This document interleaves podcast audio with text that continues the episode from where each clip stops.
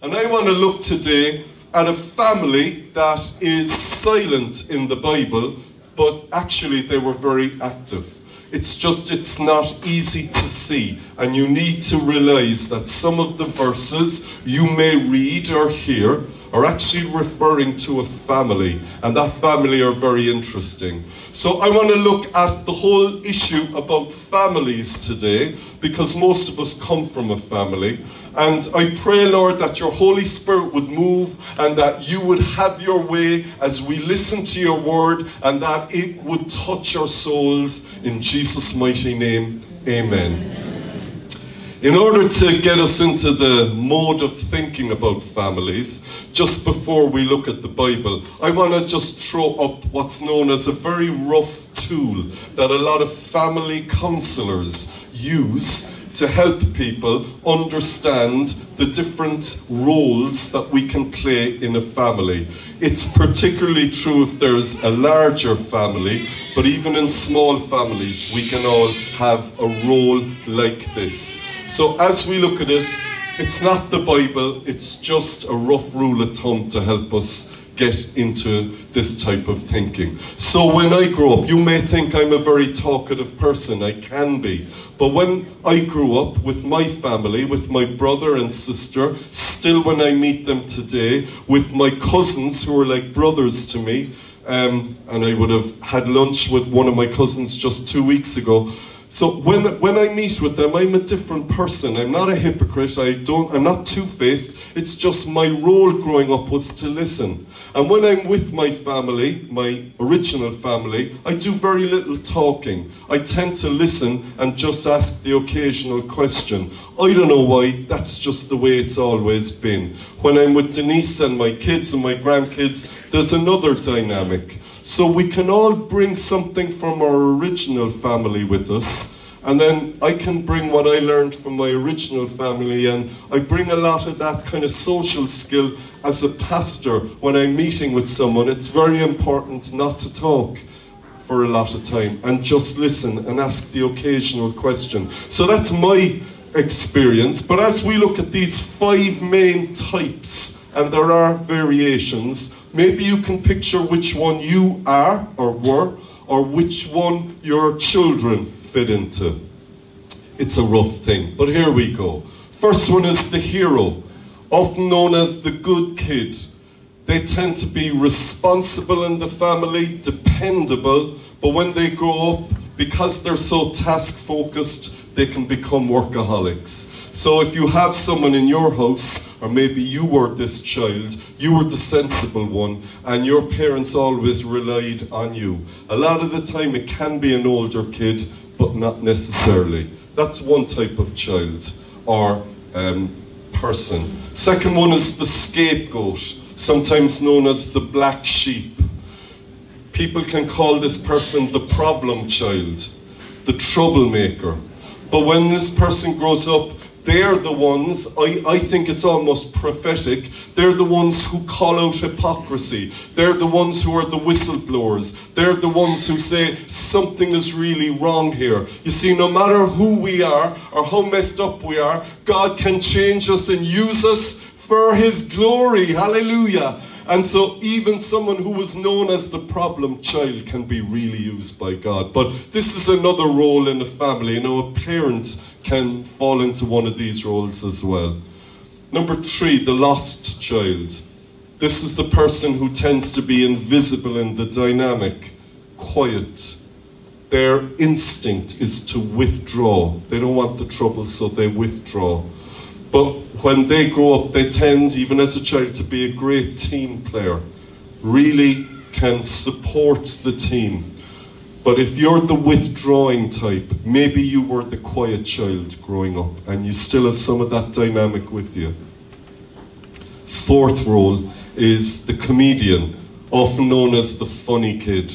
This is the entertainer in the family, and it's very important to realize they will use humor to diffuse attention.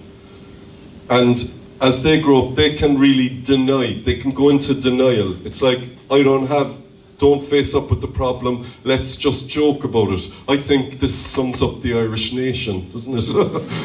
as Irish people, we kind of won't talk about the problem, we'll just beat about the bush and it, here we can have a bit of craic about it uh, and never face up to it. If you want to, if you're from another country and you want to understand the Irish, there we are. That's us there.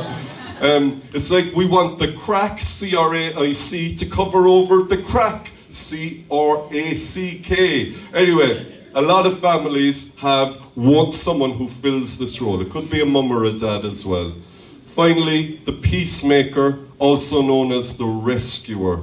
This person is other focused. They will try and solve the problem, but they can, as they get older, become codependent on others in the family. As I said, this is just a rough thing. It's not the Bible, so you don't have to go away and take it as absolutely true. But I think we're foolish not to understand the intelligence from many, many decades of people who work with families to know that we all do fall into a role in our families and we bring a lot of that with us the good and sometimes the baggage as well. I'm going to look at Acts 25 and 26 and to really get the full benefit of what I'm talking about today, you need to read it at home. There are two long chapters. I'm just focusing on a few verses to make my point. The context is the great apostle Paul was falsely accused by Jews uh, that he was doing certain things which weren't true. And he's in a court situation.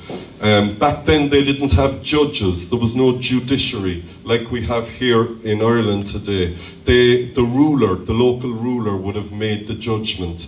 But beside Paul, there are three others that we meet in this short look at the Bible today. Two of them talk, and one, who's very interesting, is silent. First person we meet is a guy called Festus. He was the governor of roughly Galilee, the north of Israel. He was from, he was basically Roman, he wasn't Jewish. He was a no nonsense kind of guy.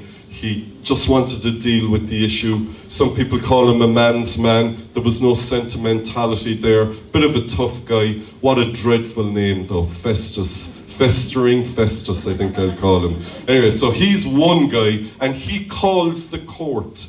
But he invited in another ruler from the province just below them. Remember, this is the Roman Empire. The emperor in Rome is the boss. But you've got all these underlings who rule a local area for him. And the guy who rules the area around Jerusalem was known as King Agrippa.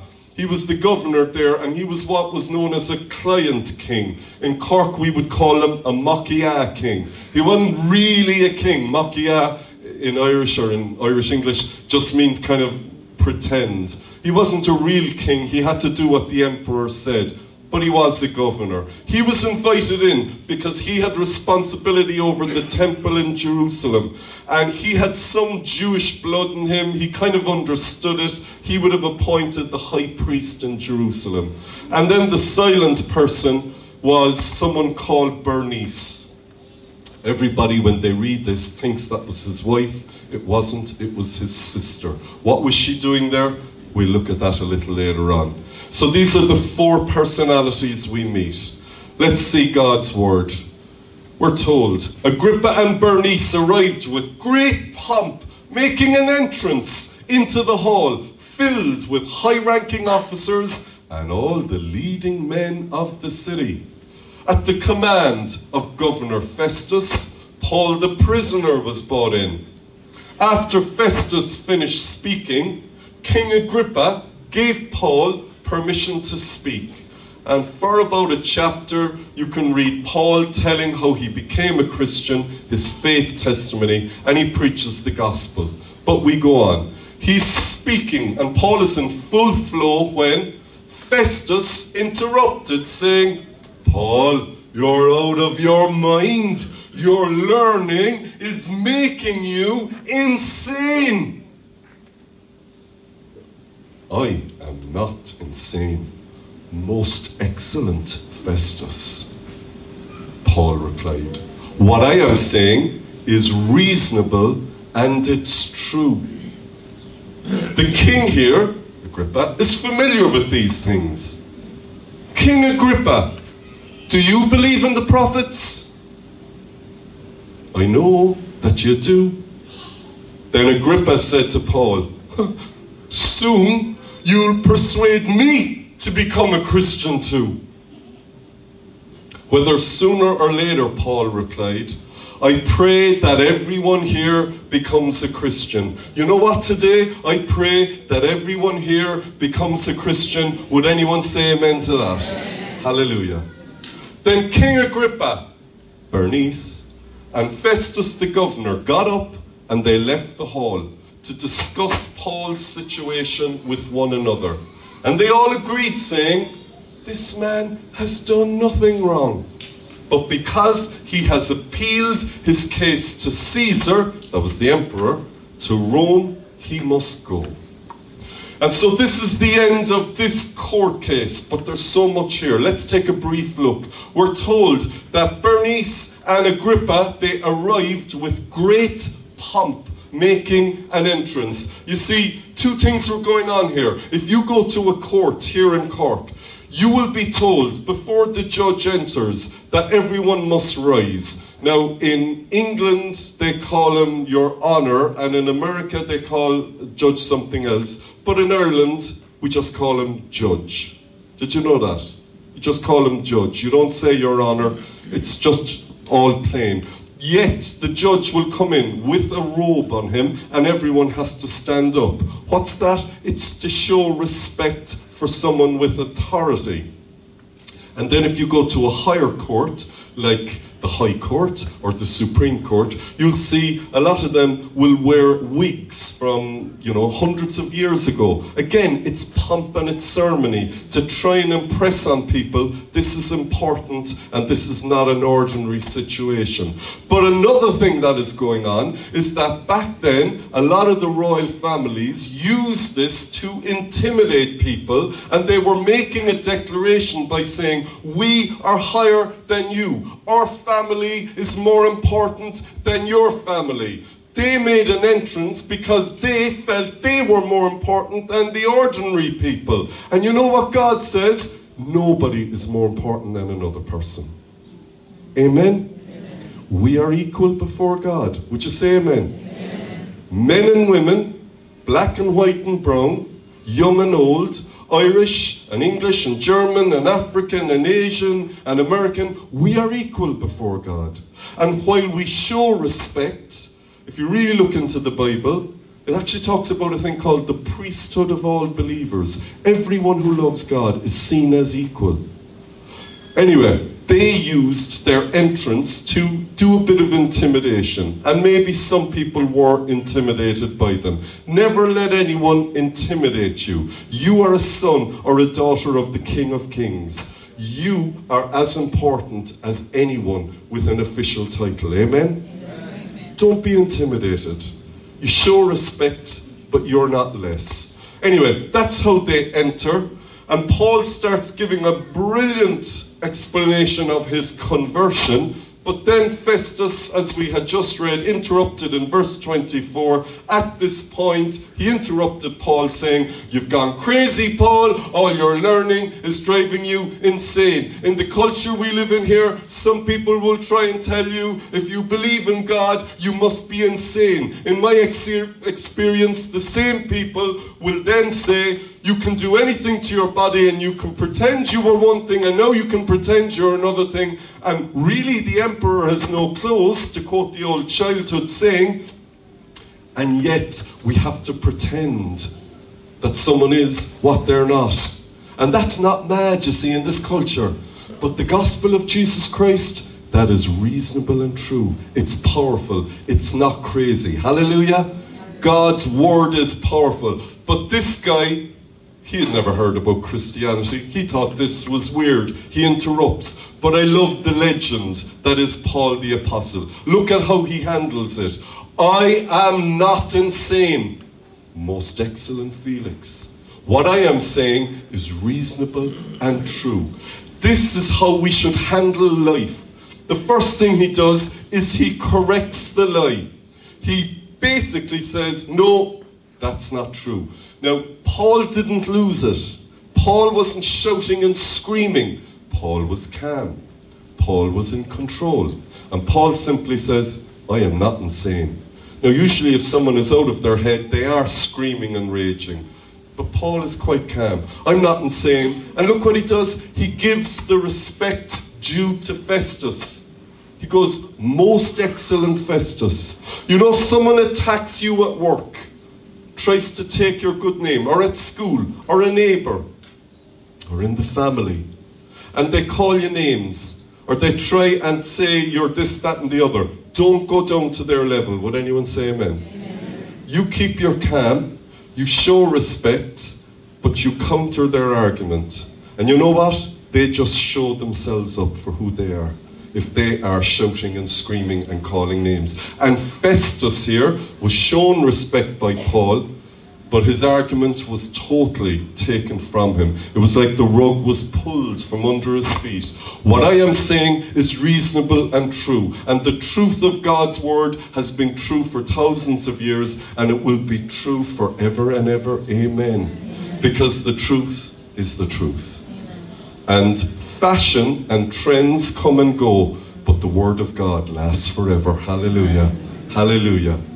And then Paul goes even better. He turns from one big tough man, Festus, and he looks to the next powerful man in the room, Agrippa, and he asks him the question King Agrippa, do you believe in the prophets? I know you do. I mean, the courage of the guy. King Agrippa could have had him murdered straight away. I mean, I, I've been thinking about this a lot. What would I do in that situation? Would I have the courage? to call Agrippa out. Now, he did it very respectfully. I honestly don't know that I would have the courage, but I'm going to pray that God would give me the courage. And he said, Do you believe in the prophet? So Agrippa would have had a bit of a Jewish mixed kind of a background. And because he was ruling over Jerusalem, Paul would have heard when he was a Jew that this guy Agrippa had some knowledge and had some belief in the prophet. So he is using what he knows spiritually from the guy's background to connect with him. And most people that you and I will connect with in our families, in work, our neighbours, they're on a journey. It's just we often don't recognize it. And we think, oh my goodness me, I can't even start telling them about God because it's just too far away from them. You never know what they've been through. Again and again. And I have seen probably thousands ask Jesus into their life over the last 40 years. Thousands. And every one of them, I can think of so many, I see their faces now. Some of you are even here. And I would have said, they'll never become a Christian. I remember one guy, I said, oh, Jenny, he'd never become a Christian. Tough guy. I thought he'd hit me. And you know what? He had been through so much, he was just ready to hear the good news. And he came a Christian that day. I'll never forget it. I sing this again and again. Don't ever underestimate the journey the person you are dealing with has gone through. So often, God is preparing their heart, and you, or me, or the person God is causing to cross their path. And so Paul says, Do you believe? What courage! What a legend! I know you do. You see, Agrippa, I've heard this, and he uses the little bit of knowledge he has, and he does it under the anointing of the Holy Spirit. And look what Agrippa says. Then Agrippa said to Paul, I think the guy apparently, if you look at the history, was kind of spooked because he was on the edge of his chair listening to Paul. Soon you'll persuade me to become a Christian. And you might go, sure, great, like we want everyone to become a Christian. Here's what this has got to do with family, because we need to look at the silent family represented in this. Agrippa, to give him his full name, was Herod Agrippa. He came from a family known as the Herodian family, and the line died with him. He was the last of his kind. But look at his father. Acts at 12 2, look it up. His father murdered James the Apostle. Look at his grandfather. He's the man who beheaded John the Baptist. Matthew 14:10. Remember he was allured by his girlfriend's daughter who Salome who did the sexy dance and he was obsessed with her and he said I'll give you half my kingdom and her mother said give me John the Baptist's head on a silver platter and that's what he did that was this guy's grandfather and look at his great grandfather the guy called simply King Herod, who tried to murder the infant Jesus. And they fled to Egypt, and then he murdered a whole load of baby boys up to the age of two in the Jerusalem and Judea area because he was threatened for his kingdom.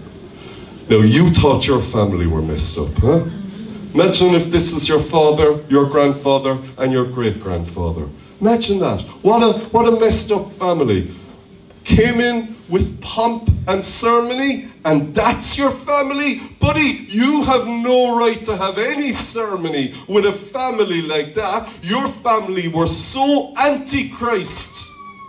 And yet, he's almost becoming a Christian. What's more, is he was sitting next to Bernice, his sister. And here's where it really gets twisted because every historian, including a guy called Josephus, who is the most trusted historian of the historian among the Jews, every one of them, and these guys' lifestyle confirm it, tell us that they had an incestuous relationship. Agrippa never married, never had children. Him and his sister had a thing going on. So you think your family might have issues, this family had major issues and they thought they were more important than anyone else. And Bernice says nothing. But when they went out afterwards, she knew Paul was innocent. Why am I saying this? I'm saying this today because I know this man didn't become a Christian, but he was so close. And I want you to think of people in your family who maybe don't believe. You think it looks impossible. But the God of the Bible and the God I've known is the God of the impossible. He is the God who will do way beyond what you and I could ever ask or imagine or think. Would anyone say amen? He is a powerful God. You know, I read a book years ago called Your God is Too Small. And it was so challenging that in today's world we're so materialistic and we're so practical that we forget the miracle working God because we have a health service that usually works, we forget to ask for healing. But the God of the Bible heals. Hallelujah. But we tend to forget it. And you know, there's a beautiful verse in the Bible that says, and it's mirrored throughout the gospel is the power of God unto salvation. There is a power in the gospel of Jesus Christ that so many of us have forgotten about or we forget to bring it into our conversations. When you tell someone about Jesus in your family or elsewhere, you know what's going on? There is a spiritual power going on and you have no idea what they've been through, and you could be the very one God has raised up for such a time as this. This guy had his sister next to him, and he knew if he crossed the line and became a Christian, he'd have to give that relationship up. Do you know someone in a life situation? Well, this fella nearly made it. And that was one of the most twisted relationships. All of his ancestors were screaming against him in his family tree from believing, and yet he almost believed. Not just families, whatever issue we take, there is a power in the name of Jesus. He really is a waymaker, a promise keeper, a miracle worker. Hallelujah. And you and I have a choice. And I love what a guy called Smith Wigglesworth says. He was a great Christian pastor about 100 years ago in England, and he said, I can get more out of God by believing Him for one minute than by shouting at Him all night. Do you want to shout at God about the issues in your life? Or how about you and I believe Him for one minute and see Him do miracles? I have seen so many people healed. I have seen, as I said, little children born, and everyone said no. How about your life? How about we pray, God, would you give me faith? Would you give me a little bit more faith to believe for my family, to move beyond the role I still play from childhood? Would you give me the faith to believe, to see that situation changed?